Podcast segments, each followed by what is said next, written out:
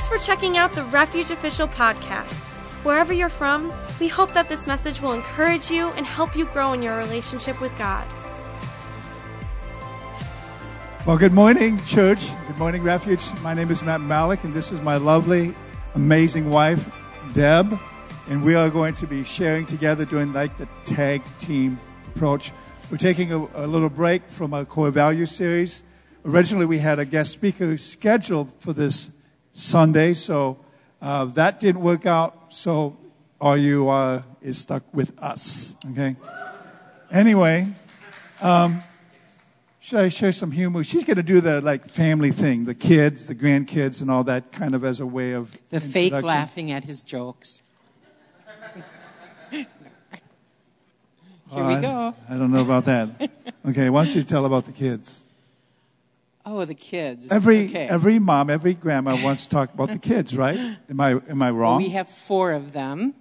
One is in Florida, and actually, it's his birthday today. So he's 26 years old, and it's 10:30 in the morning, so 26 years ago, I was in labor. I'm not today. Hallelujah. And he was born at 11:14 a.m., so there's a little trivia for the Mallek family. So Daniel, his wife Amanda, they have two children, three-year-old and a one-year-old, and they are in Florida, in Bradenton, and then we have Nathan and his wife. They live close to the Dells in a little town called Mauston. They have two little boys. And Tracy is, did I say Tracy? Okay. For some reason in my brain, I thought I said Amanda. He's not married to Amanda, too. And then Michaela and Andy. And they're expecting their first little boy. His name is going to be Crew. And so Crew Everest. And he's the end of August. And then Mackenzie, our daughter, is in Australia. She's our baby, and she's like over 9,000 miles away from us. I don't know why she thought she could do that, but she did. And so she's attending Hillsong College there for vocals. And so that's where everybody is, and this is where we are. Yeah. And we're glad that you're here today. And we're going to share some things that will be helpful. Actually, the title of this message is The Grace of Life, and I'll tell you a little bit about that as we go to the Word. But I found out, and this is a good statistic, and I'm sure you're going to appreciate it, honey. In a recent study, it was determined that couples with a similar sense of humor are more satisfied in their relationship. Now, I don't know if it has anything to do with the similar part, but anyway, that is a study. Okay. Anyway, are you ready for this? There was a man sitting. Like he likes like the Three Stooges kind of humor. I see nothing funny about it. Okay, all right. So, well, similarity. I can laugh at him laughing though, because he laughs so hard at that stuff, and that's funny. Okay. Anyway, she just interrupted my joke. That's okay. Sorry. And anyway, there was a man and his wife. They were sitting in the living room watching TV. And for whatever reason, the husband said, honey, if I'm ever in a vegetative state, I just want you to go and unplug that machine because I don't want to live that way. I don't want to be dependent upon some kind of machine. And so she said, okay, honey, I can agree to that. Immediately, she got up from her seat, walked up and unplugged the TV. Yeah. And when I think of my wife, I wonder, Deb, how you can put up with me. You know, this woman has to put up with all my weaknesses, all my faults, and all my challenges in life. But then it dawned on me that I have to put up with her too. So we're even, okay? And then I found someone in Deb who loves me enough to share her life with me. She loves me enough to have shared my last name. And she loves me enough to share her bathroom with me. So that's pretty amazing. But we have a lot of bathrooms in our house for a reason. Okay. All right. Well, we want to talk about the grace of life. And if you have your Bibles, we encourage you to open up to 1 Peter 3:7. And we're going to actually read this in two different versions. First of all, the English Standard Version, and then the New Life Translation. And something I want to address, because the title of this message is The Grace of Life. And we want to unpack that concept of what is the grace of life. And really, to simplify it, it's really walking in the favor of God's best that He has for us as His children, as His human beings. And in the marriage context, there's a grace of life that God has for us as married couples. But that grace of life extends beyond just marriage. It's in any relationship. And that grace is God's enabling power, helping us to navigate through life, taking hold of His principles and living the way He designed us to live. And so let's look at 1 Peter 1:7, and the first one here is from the English Standard Version. It says, likewise, husbands, and I need to stop there in a moment, because the previous verses in the context of what we're reading is addressing both husband and wife, but certain things are spoken to the wife, and you can read that when you get home. But it's interesting, because this is really speaking about the husband's responsibility. So personally, I take this verse very seriously. And my recommendation to men, especially husbands, for you to take this seriously as well. And so likewise, husbands, live with your wives in an understanding way, showing honor to the woman as the weaker vessel. Now, we're going to pause there for a moment. In no way does this imply that she is weak. Now, except that she may be weaker physically, because you may be able to lift more and do more physical labor than her. But the concept here is to honor her and give consideration to her. And then it goes on to say, since they are heirs with you in the grace of life. An heir is someone who is entitled to an inheritance, someone who shares what another has gathered for you to release to you. And so God's releasing something to us, and as husband and wife, we're heirs together in this thing called the grace of life. And notice it says, so that your prayers may not be hindered. God wants every married couple to have a successful prayer life, that your prayers are not only heard, but answered. Now, we're going to look at the same verse in the New Life Translation, and it reads in verse 7, in the same way, you husbands must give honor to your wives. Treat your wife with understanding as you live together. She may be weaker than you are, but she is your equal partner in God's gift of new life. Treat her as you should, so your prayers will not be hindered. Let's join our faith together as we pray. Heavenly Father, we thank you for the opportunity for Deb and I to share this message on the grace of life.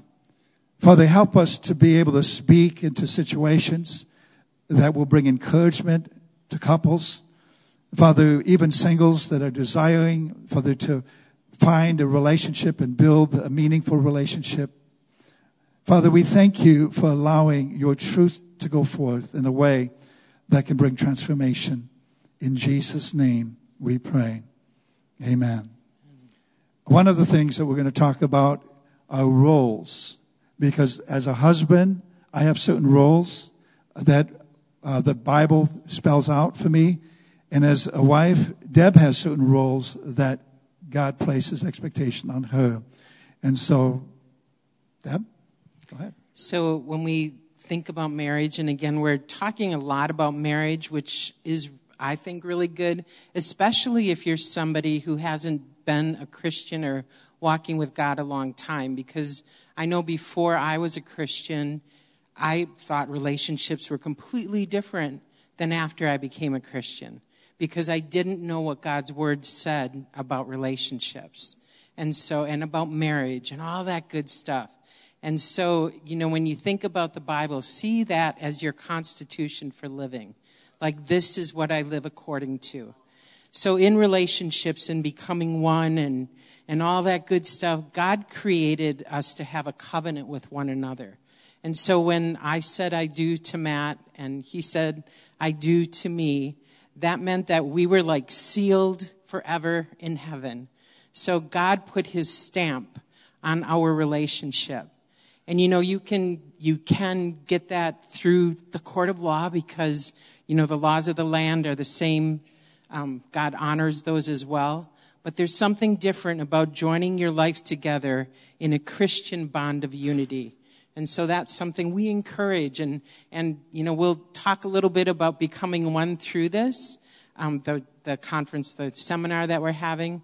Because I believe that every strong marriage you continue to work on. And working doesn't mean like it's this laborious kind of thing. It means you're spending time together. You're setting aside time for each other and for building your relationship with each other. It certainly requires an effort and a commitment and a devotion. And all of that requires something of us. We can't just... say I do, get married, and all of a sudden feel, okay, I bagged my deer, I'm good. That's the guy's concept. They go out hunting, and pursuing a relationship is like going deer hunting. Once you get your deer, you're fine. You go home and you sit back and do nothing. Well, you have to clean the deer and all that. But anyway, probably a bad example. But that's concept. A lot of guys, they think I'm married now, and they sit back and do nothing to invest and keep investing in that relationship. And that's where they get in trouble. And women can do the same. Yeah. So. So we want to direct you to the scripture we see in Matthew chapter 19. Jesus addressed marriage. And he actually took his disciples because the concept and the issue came up in discussion about divorce and marriage and remarriage and all that. And so Jesus referred and reflected all the way back to the book of beginnings, the book of Genesis. And so we know that Jesus, as a reference point, spoke this concerning marriage. And so he went back to the beginning. And so in Matthew 19, we'll start reading at verse 3. It says, "And Pharisees came up to him and tested him by asking, 'Is it lawful to divorce one's wife for any cause?'" See, they were looking for a way out. They were looking because maybe they didn't like their wife, or they were looking for an excuse to end the marriage. And sometimes in our culture today, we're looking for a reason or an excuse to end the relationship. And then Jesus answered, "Have you not read that he who created them from the beginning made them male and female?" Verse 5, "and said, 'Therefore a man shall leave his father and his mother and hold fast to his wife, and the two shall become one flesh.'" Now that's significant, because that's speaking of unity, that's speaking of connection, that's becoming one in a spiritual sense and also a physical sense when the marriage is consummated. And then goes on to say in verse 6, "So they are no longer two, but one flesh." So again, that's Jesus reemphasizes that oneness, that becoming one. And then he says, "What therefore God has joined together, let not man separate." In other words, God's in this thing called marriage, because God's joining the two and they become one. And from a believer's standpoint, from a Christian standpoint, we need to understand that concept, that God's in this thing called marriage. It's not just the husband and the wife. And in society, God has been excluded or removed or pushed out of that relationship. So, yeah, marriage and becoming one means being united as one. And I believe it's the closest relationship that can exist between two human beings. Now, even though we're different, we complement one another. We are way different in a lot of ways. Maybe you can address some of that. I'd like to hear what you have to say, right? I don't want to get in trouble. Well, for one thing, she's definitely a planner. I'm more the vision. I get the vision, but I don't get the details. But she's very detailed. And I found out that if I don't pay attention to the details, I get in trouble. Not just with her, with everyone else, too. Okay. Well, I guess we can go through our list of ways that we're different from one another, but that's part of the complementing. each other and your relationship with each other. You know, when you think of the things that drew you to the person that you're married to, like some of those things were like so awesome. And then you got married and you're like, oh, that's so annoying, right? Although you don't have many of those at all. We don't have, you know. She just won't mention them here. But, you know, again, I think it's always keeping in mind that the reason we're married, part of the reason we're married is because we complement one another. And I didn't have to wait until I got married to be a whole person. Right. I already was a whole person. You know, and I think sometimes in church or, you know, marriage, when we're talking about that, sometimes it can feel like, okay, I'm single, so like I'm half a person, I'm waiting for the other half to arrive or something like that. Like that's not how that works. We're whole because of who we are in Jesus Christ. But, you know, and so wholeness is a really, really important thing, because you can be in a marriage and be super, super lonely because you don't share certain things together. So when we talk about marriages and marriages that end in divorce, you know, I'm somebody who believes that you can fight through anything, like fight, like not fight, but you can work together and you can forgive because we serve a forgiving God. You know, I think sometimes the things that can be those forks in the road for people were like, okay, I'm done with you. I want you out of my life. I'm starting over again. Can be things that can be fixed. And so don't be so quick to give up. You know, fight for the marriage that you have, for the person that you first fell in love with, because guess what? That person is still there. There's something called the power of remembrance. And we talk with couples when they're having a hard time. You know, we'll say, think back to what first drew you to each other. There's power in that remembrance.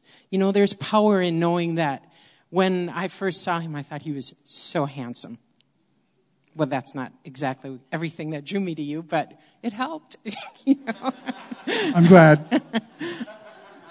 But what first drew me to him was his humility, was his love for God, was thinking, oh my gosh, whoever marries him is going to be so blessed because of how he loves God.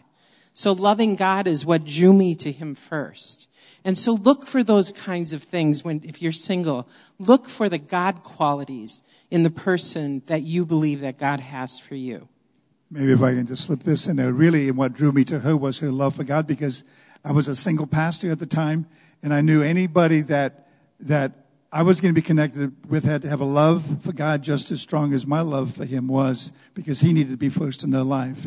And so her other qualities, as amazing as they are, really the most important was her love and commitment to Jesus Christ. Because that's always what will keep you together. In Romans 12, 1 and 2, it says, I appeal to you, therefore, brothers, by the mercies of God, to present your bodies as a living sacrifice, holy and acceptable to God, which is your spiritual worship.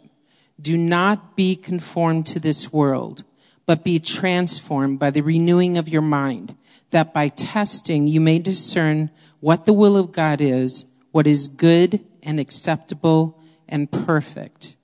You know, again, we're going to talk about culture things today, because we can be surrounded by people who aren't like your cheerleaders for staying married, right? You can be surrounded by people who are like, forget this marriage thing. Like, why do you need to be married anyway? You know, we have to know, again, what God's word says, and then renewing our mind to what God's word says.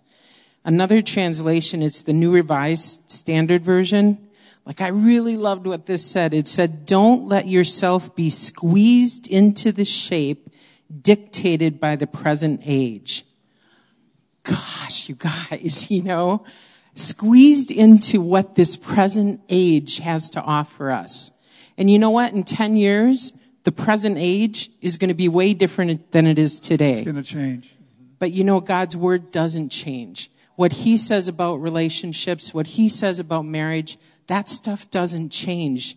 So be squeezed into the renewing of your mind. Let your mind be renewed to what God's word says. We need to be determined to let God mold us, not let the world mold us.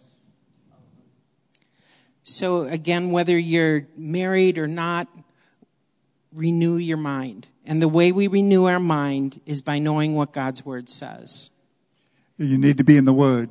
You know, I believe that the word of God is so important. A passage, we don't have it on the slide, but Philippians 4:8 talks about what we're to think on. It gives us the criteria for right thinking. Whatsoever is true, the scripture says. And this is where we find truth, the source of truth in the word of God. Whatsoever is lovely, whatsoever is of good report, if there's any virtue, if there's any praise, think on these things. Because a mind that's renewed to the word of God, when your thinking is right, then your actions will follow suit. And because really what you think on establishes your belief system. And whatever becomes your belief system determines how you live and act out in life. And so that's so important. The Bible says in John 1, verse 1, in fact, right, and this is an amazing passage because it's referring to the person of Christ, but Jesus is called the Word. So in John 1, verse 1 through 5, it says, in the beginning was the Word, that's referring to Jesus, and the Word was with God, and the Word was God. Verse 2, he was in the beginning with God. All things were made through him, and without him was not anything made that was made. So that identifies him as our creator. In him was life, and the life was the light of men. The light shines in the darkness, and the darkness has not overcome it. In other words, darkness will never overcome light. If we go into a room, you turn the light switch on, there's no struggle for the light overpowering the darkness. It's poof, the darkness goes, unless the bulb burns out, okay? Then you need another light bulb. But we live in a world of darkness. We live in a world where God isn't maybe seen as the ultimate truth. And you know, the question is, what is truth? That question was asked by Pontius Pilate to Jesus. What is truth? And Jesus identifies himself as truth in John 14:6. He says, I am the way, the truth, and the life. No man comes to the Father but through me. And Jesus is the Word. First John 1:14 says, the Word became flesh and dwelt among us. So Jesus is the living Word. And so that when you look at the Bible, there's actually two references to Scripture. There's logos, which is the written word. There's rhema, which is the spoken word. And logos means that which appeals to the intellect, but also to the heart, because the word has a place to impact and change the heart. The word of God, we can call divine intelligence, okay? Which brings order to chaos, which brings peace to destruction, and love to hatred. It brings everything good into everything that's bad and wrong. It brought forgiveness into our lives where we had sin, where our lives were bound to addictions and things that held us captive. So when we decide that we want to choose to follow Jesus, it's making him Lord over every relationship in our lives. You know, there can be times that you have relationships or you have conflict with people. And, you know, again, in this day and age, it's easy to just write people off. You know, I think sometimes there's people that go in cycles of relationships where, whether it's friendship or whatever, they have conflict. Oh, we're going to the next person. Oh, we're going to the next person. But that never really heals the pain that you're dealing with in your heart that causes you to go to all those relationships. Again, it's by renewing our mind. It's taking one step at a time. Like, what does God's word even say about relationships? What does God's word even say about friendship? You know, the word says that you can find a friend that's closer than a brother, and that's Jesus. Jesus isn't ever going to fail us. We might not like the path he has for us sometimes, but he'll never fail us. And I'm so thankful for that. To be one of his children, that means that we're something pretty special, right? The creator of the universe chose to have us formed in our mother's womb, chose for us to be created, because we have a purpose and a plan in this world. So take one little minute and think about your life, like your whole life, you know, like all 18 years times whatever. But think about your life and think about the purpose that he created you for. And maybe you think, like, I'm not walking in what I know God created me for. It takes one step at a time. Today's the day that you can start walking in the purpose that God created you for. That's right. And it isn't to be in a vegetative state and have the plug pulled, right? Exactly. and let me just slip this in there, too. If you've gone through a divorce, don't be under condemnation, because that's something the enemy tries to do. We understand that the pain of divorce has afflicted so many lives, so many homes. And God's aware of that, but God brings healing and help to wherever you are at in your life situation. You know, and again, in any relationship, when there's conflict, you know, it's, and Pastor Matt shares this when he's speaking different times or when we're counseling with people, it's because somebody's being selfish. And so again, take that step back. You know, lay down your life for the person that you're having conflict with. Think, how would Jesus handle this situation? In Romans 8:12, it says, therefore, dear brothers and sisters, you have no obligation to do what your sinful nature urges you to do. For if you live by its dictates, you'll die. And not just physically, but on the inside. If you're always pursuing sin and what sin has to offer. For if you live by it, you'll die. But if, through the power of the Spirit, you put to death the deeds of your sinful nature, you will live. For all who are led by the Spirit of God are children of God. So it's our choice to make Jesus the Lord of our life in every area of our life. You know, one of the things that we did as we were planning for this is, you know, I looked up different things like what are the reasons for divorce? Like, you know, years ago, it might have been different things than it is today. And so I actually found a website, and it was a website for people that are divorce counselors and people that help people after they've gone through divorce. And so it's statistics that this whole group of counselors put together. They said that one of the reasons was failure to support one another in the good things that happen in life. Because you know what? I'm not married to Matt because we're in competition. Like, I'm excited for what God's doing in his life and the things that God has for him. And even as he's reading the word, you know, doing different things, like he'll say, hey, Deb, I read this morning, or he'll send me different articles or things like that. Like, that's exciting to me.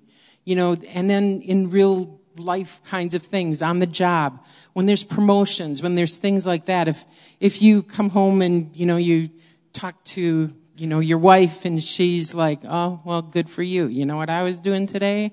I was wiping runny noses and running to the grocery store and what? And I know I'm being stereotypical, so let's wipe that away. But, you know, if those are the kinds of things, if your life doesn't seem as exciting as your husband's or wife, you can still celebrate with them, because remember, you're one flesh.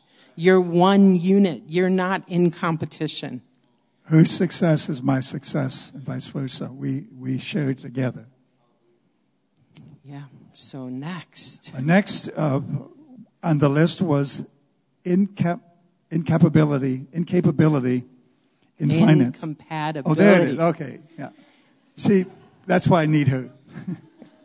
So how's that word go again? I did go to school for, you know, speech and language pathology, so that helps sometimes. Yeah. Anyway, That's when you can't get on the same page financially, okay? Yeah. Incompatibility, right? I said right at the time? Incompatibility, okay.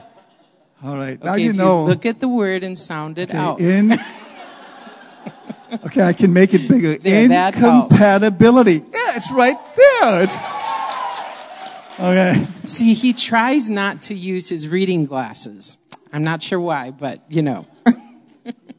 Okay. Reading glasses? Incompatibility. Okay, ready? Okay, incompatibility. In finances. You got that? I think they heard that. Okay. They know that. Okay. Do we need to say any more? It's when you don't have agreement with major purchases or spending, or you know, or if she comes home and she spent this amount on groceries. At one point in our household, our grocery bill exceeded our house payment, and so what do we need all these groceries for? Because you have starving children that need to be fed. Okay, and so it's understanding those things. Okay, and their friends. Oh, yeah, they're friends, because their friends would come over, too. Like Andy Schultz, when he would come over, oh, my goodness. Just kidding. Okay. Okay. All right. Communication issues is another one. And communication encompasses everything in the relationship. Sex, money, your schedule, planning. In fact, one of the things, husbands, I don't know if you guys do this, but I never leave the house unless I let her know. Like, if we're home on a Saturday, if I decide to run an errand or something. Never. Lawnmower? Well, I'm still home. Oh. You, actually sneak out of the house to mow the lawn, because he would be on the lawn tractor all the time. And so he'll sneak out of the house to mow the lawn because I have a list of things he needs to do, you know? What he does. We call that the honey-do list. Yeah. But I got to cut the lawn before it rains, you know, kind of thing. Make hay when the sun shines, right? Okay. Anyway, but, you know, just communication like that. You know, because you take off or something, and if she has no clue, well, you can call and find out, hey, honey, I just saw you leaving the house. What's going on here? But communication really is a skill that's developed. And communication is not talking at each other, but talking to each other. It's allowing information to be shared and expressed so that understanding is the goal. All communications, the ultimate goal is to come to a place of mutual understanding, which brings us into harmony and agreement in our marriage. So I've been started a devotional by a lady named Dr. Carolyn Leaf. And she's a Christian neuroscientist. Doesn't that sound like really exciting? Well, it is. She teaches us how our brain thinks and how we're wired, and then aligns it with God's word. So that's the part that I really love. And one of the things that she says in communication, so maybe you've had a week that it seems like there's a lot of communication flaws. And this, again, doesn't just have to be husband and wife, but maybe somebody you work with or a roommate. To do these three things: to ask, to answer, and then to discuss. So asking a question like you really, did you have to go and mow the lawn now? Yes. Yes, because it's going to rain tomorrow and I won't be able to do it then. Okay, well, we discussed that and now I understand. So, I mean, that's a kind of a goofy analogy, but ask, answer, discuss. Because you'll talk about the things that are important to each other. And it's really important to have those conversations even about things that are not working. And this is something a number of years ago, I challenged the men with, and then as we were meeting together with a group of men, I said, would you be willing to sit down with your wife and ask her, honey, is there anything that I can do to make this marriage better than what it is? And so that opens the door for honest communication. But you have to prepare yourself, because you may hear things that you don't want to hear. But I also encourage wives to do the same. honey, is there anything I could do that would make this marriage work better or more successful? Because that opens the dialogue for honest communication. Because otherwise, there's dishonesty in the marriage. You're not being truthful to each other and to yourself. So other reasons we talked about communication. Addiction is another main area that causes divorce and causes conflict in relationships. And addictions aren't just like drugs and alcohol. It can be things like pornography. It can be things like shopping. It can be things like your phone. Not putting at me your, for that one. I don't know why. Not putting your telephone down. Social media. Addiction can be anything. But what that is saying to the other person is whatever that force is in your life is more important than me. And nobody, nothing should ever be more important to you than, first of all, Jesus Christ, and then the person that you're married to. And the last thing was adultery. You know, I guess I wasn't surprised to see that be something on the list. But adultery also takes on different forms. Adultery can be a physical relationship. It can be a romantic relationship. It could be an emotional relationship where whoever you're married to is more connected with people they work with than they are with you. You have to put those barriers up when it comes to working relationships. And, you know, again, with the phone thing, like there's never a time that I can't take his cell phone anytime I want and read who he's been texting, what they've been saying, and the same he for me. Like, that's not private for me because we share that. And so if you have issues with your spouse reading your phone, you might want to ask yourself, like, why? Because, again, everything I have is his and everything he has is mine. And there's not ever anything that we should be hiding from each other. So alongside of financial issues, adultery, those are the most common reasons. But any expert will tell you that having an affair, that's not the reason for the divorce. It's all the things that led up to making that choice. And, you know, one of the things, you know, depending where the situation is at with you, my word is take action. Don't let another day go by without dealing with what's at hand. Because so many times issues fester and what becomes like a molehill turns into a mountain because it's something that has been unaddressed in the relationship. And so take action. Unresolved conflict, the Bible says, don't even let the sun go down on your anger, your wrath. Deal with it before you fall asleep. At least, you know, ask God to forgive you and say, we'll discuss this tomorrow, but let's forgive each other for this break here a moment. And other reasons for divorce would be lack of commitment. And you've heard me say many, many times that total commitment results in total fulfillment. If you're not fulfilled in your marriage, maybe it's because you haven't totally committed to it. Lack of preparation before marriage, not having the right information to prepare you for a lifelong together, or unrealistic expectations. So many times, you know, and we actually have couples write down a list of expectations because if there's issues, you expect me to do that? Oh, it comes as a surprise in the marriage. Because you come into a relationship with certain expectations. They must be discussed and talked about so there can be mutual agreement. And also there's issues of physical, emotional, and verbal abuse, and sometimes that can be very subtle, but it's a very real thing. It's an issue that needs to be addressed and dealt with. One of the things I like to say is we need to divorce-proof our marriages. And that's a concept that maybe we could talk about at another time or at the Becoming One conference. And so, and these are all things we talk about in premarital prep when we meet with couples. Deb and I invest in the couples that we marry.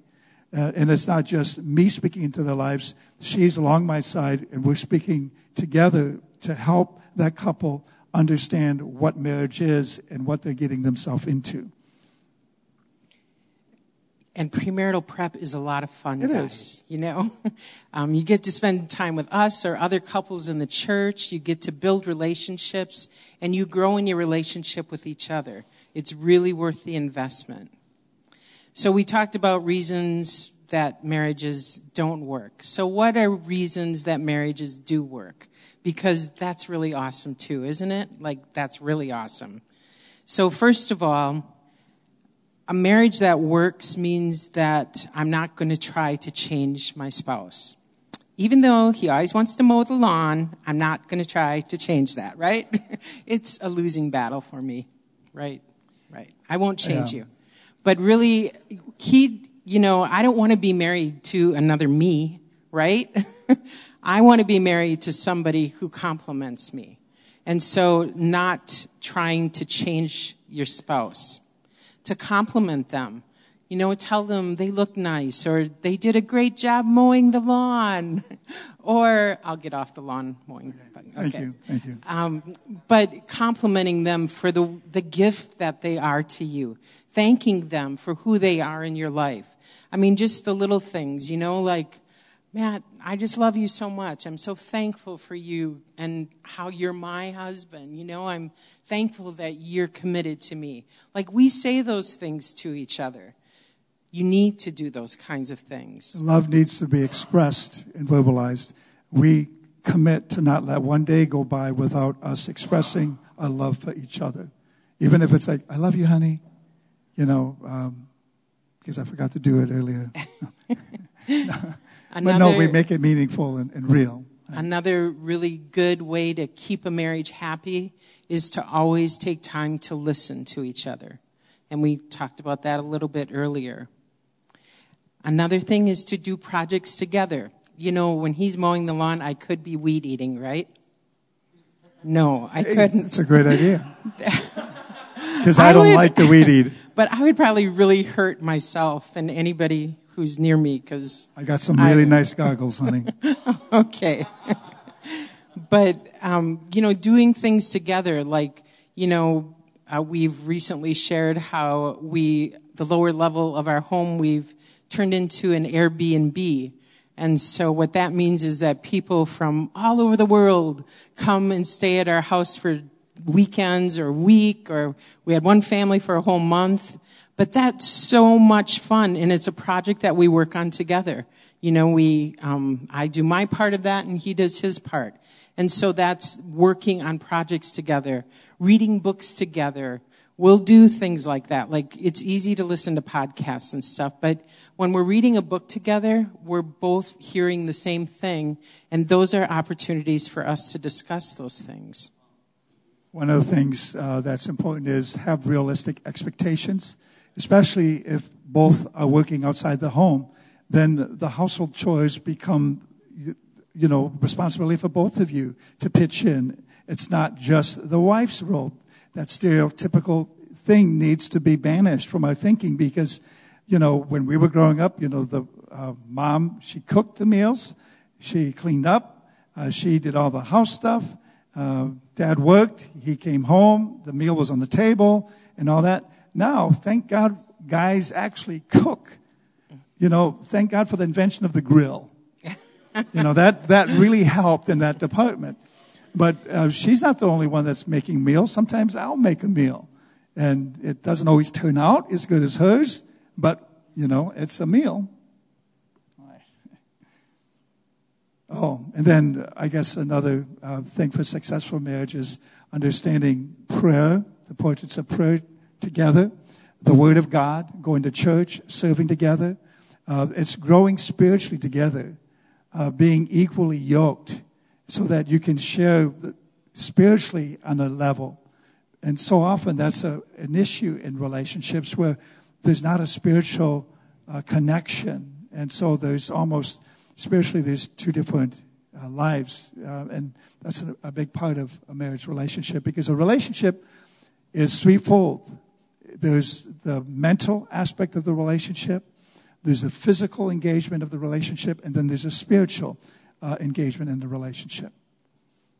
Quality time is an important element to make a successful marriage. One of the things, and as we bring this to a close, there's a move in our culture to redefine marriage. And I really feel it needs to be addressed from the pulpits of America. People who believe that marriage was created by God, and I do, we do, and that it's defined by His Word, or in His Word, the Bible, we don't debate in terms of people's rights, but in the design and the blessing that God created marriage to be. You see, we as human beings cannot redefine something that God has already defined. I will never do that. I will never go against the Word of God. And even though there are people in a culture that are trying to do that, they are wrong. It's not a matter of civil rights. It's not a matter of people that are being taken advantage of unfairly. We're talking about biblical truth in a culture that is resisting and rejecting it. I could share a few more things. And it's important that we have compassion for those that don't believe or think the same way we do. But yet, we have to engage in the way that we can help show them the truth in a loving manner. Not by beating the Bible over their head, not by condemning them, but by leading them first and foremost into a personal relationship with Jesus Christ. Because Jesus alone can transform a person. I can't change somebody's mind, but Jesus can transform a life if we lead them to find forgiveness and enter into relationship with Him. So, you know, again, when we talk about relationships and marriage, like ultimately relationships fail, marriages fail, because we don't take time to learn how to treat each other. To learn how to treat each other with kindness. You know, with sometimes people will talk way nicer to the people that they're at work with than they do to the person that they're supposed to love with all their heart. You know, think about the words that come out of your mouth, the things that you say to each other. And remember that if you're having conflict, you can't change the person, another person, but you can change you. Right. What about me needs to change so that there isn't so much conflict? I can't always point the fingers to the other person because sometimes it's my reactions to what he says to me. And I don't have to have that kind of reaction. I can respond to things and have a kind voice and talk in a civil manner, not ignore each other, not slam doors, all that kind of stuff. You know, those are nonverbal ways to communicate, but those aren't tools that are healthy for a relationship. Other things, when we talk about grace, you know, like if sometimes maybe I'm not being so kind to him and he's treating me like, why is he being like that to me? You know, I can think, why doesn't he have more grace with me? Well, sometimes I'm the one who needs to have grace for him, right? Maybe he's had a bad day. And so if I want grace extended to me, then I need to be willing to extend grace to the other person. And so what's a good definition for the word grace? Grace, the most common one in the Scripture we see is God's favor. But it's more than just favor. It's God's reflection upon the human heart that makes a change in their life. It's His enabling power that allows us to do what we can't do in our own ability. It's really God showing up and allowing us to forgive like He forgives, to love like He loves. It's really to live out this gospel, because you can be trying to live according to the do's and the don'ts, and you will fail miserably until you encounter the grace of God. Because God's grace empowers you to live this life in Christ. In fact, it's in Titus, is it 2:12, that says, the grace of God has appeared to all men, teaching us to deny ungodly lusts and live this life according to godliness. to live a godly life. And I'm kind of paraphrasing it, but you can look that up. God's grace is so important. We need it. We're not saved without it. We can't save ourselves, but by the grace of God, we are saved. By the grace of God, we are who we are. Amen. And so because God extended grace and mercy to us, that means that we have the ability to extend grace and mercy to other people. And grace must be received. We must receive the grace of God. And then the transformation begins. So, I think, again, investing in relationships is something that's so really important. And a few weeks ago when I talked about this seminar that we have coming up. And if you're sitting in this room and if you're married, I really want to encourage you to attend, even if you can only come part of the day, because it's worth investing in your relationship. And something that we do in premarital prep is any couple that in the last 5 years anyway we've started is that we encourage you to attend a marriage conference of some type once a year. And so we provide one right here. And so there's not an excuse. You don't have to get a hotel. You don't have to spend a ton of money. Of course, but it's that might be fun, though. That would be fun. You can do that. But, to know that we want healthy marriages in this church body. And if you're not married, you guys, to be able to attend something like this and to get that kind of knowledge from other people's experiences. And that's the way that this seminar is set up. We have 4 couples from the church that are going to be talking about their experiences in marriage. And so I'm going to share with you who they are. First of all, David and Dee Malik. They're going to talk about, they're not here today, but they're going to talk about bumps in the road in their relationship. And they had a season of life that they were at a fork. They could have chosen divorce or to stay married. And it took a lot of time and hard work to make the choice to stay married. And so they're going to talk about all the little things, all those little foxes that came up that tried to destroy their marriage and how they made the choice they did. And then another couple, we have Jen and Dave Ray, and they're here today, but they're also going to be sharing. They're a couple that have weathered the storms of divorce. And so they're married to each other and doing awesome. But again, they apply the concepts and principles that they find in God's word.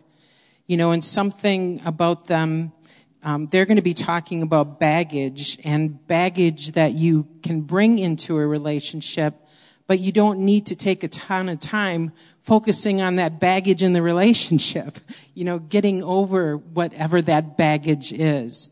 So they're going to be sharing with us about that, about iniquities and inner vows and unforgiveness. Like, who doesn't need to hear more about that kind of thing to keep it in the forefront of our mind?